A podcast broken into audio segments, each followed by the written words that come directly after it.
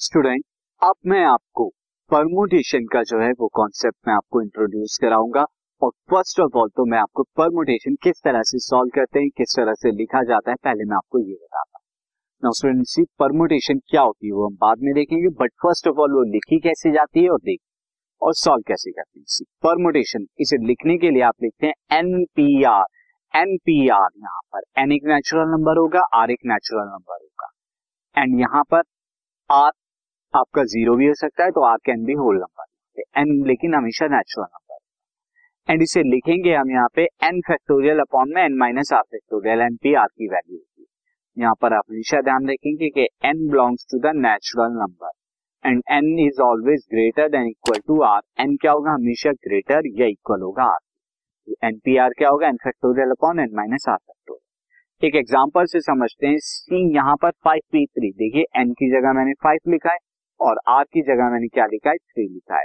So this will become five factorial n n n minus r यानी five minus three factorial further solve कर सकते हैं आप।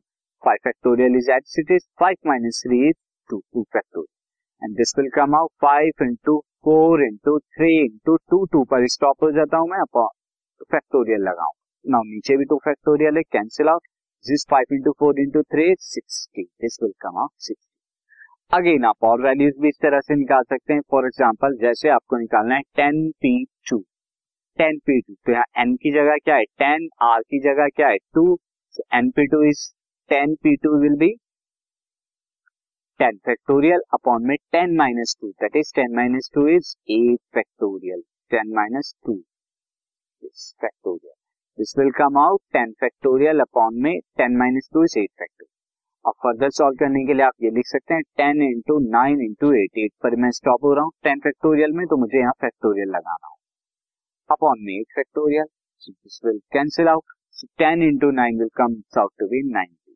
so student ये था हमारा परमुटेशन इसे सॉल्व कैसे करते आगे इसकी इंटरप्रिटेशन देखेंगे कि परमुटेशन में बताता है क्या है, किस तरह से नंबर ऑफ़ वेज निकालने में हेल्प करता है। बट अब कुछ एग्ज़ाम्पल हम कर लेते हैं जो परमुटेशन पर बेस्ड होंगे और इसकी कैलकुलेशन पर See the examples.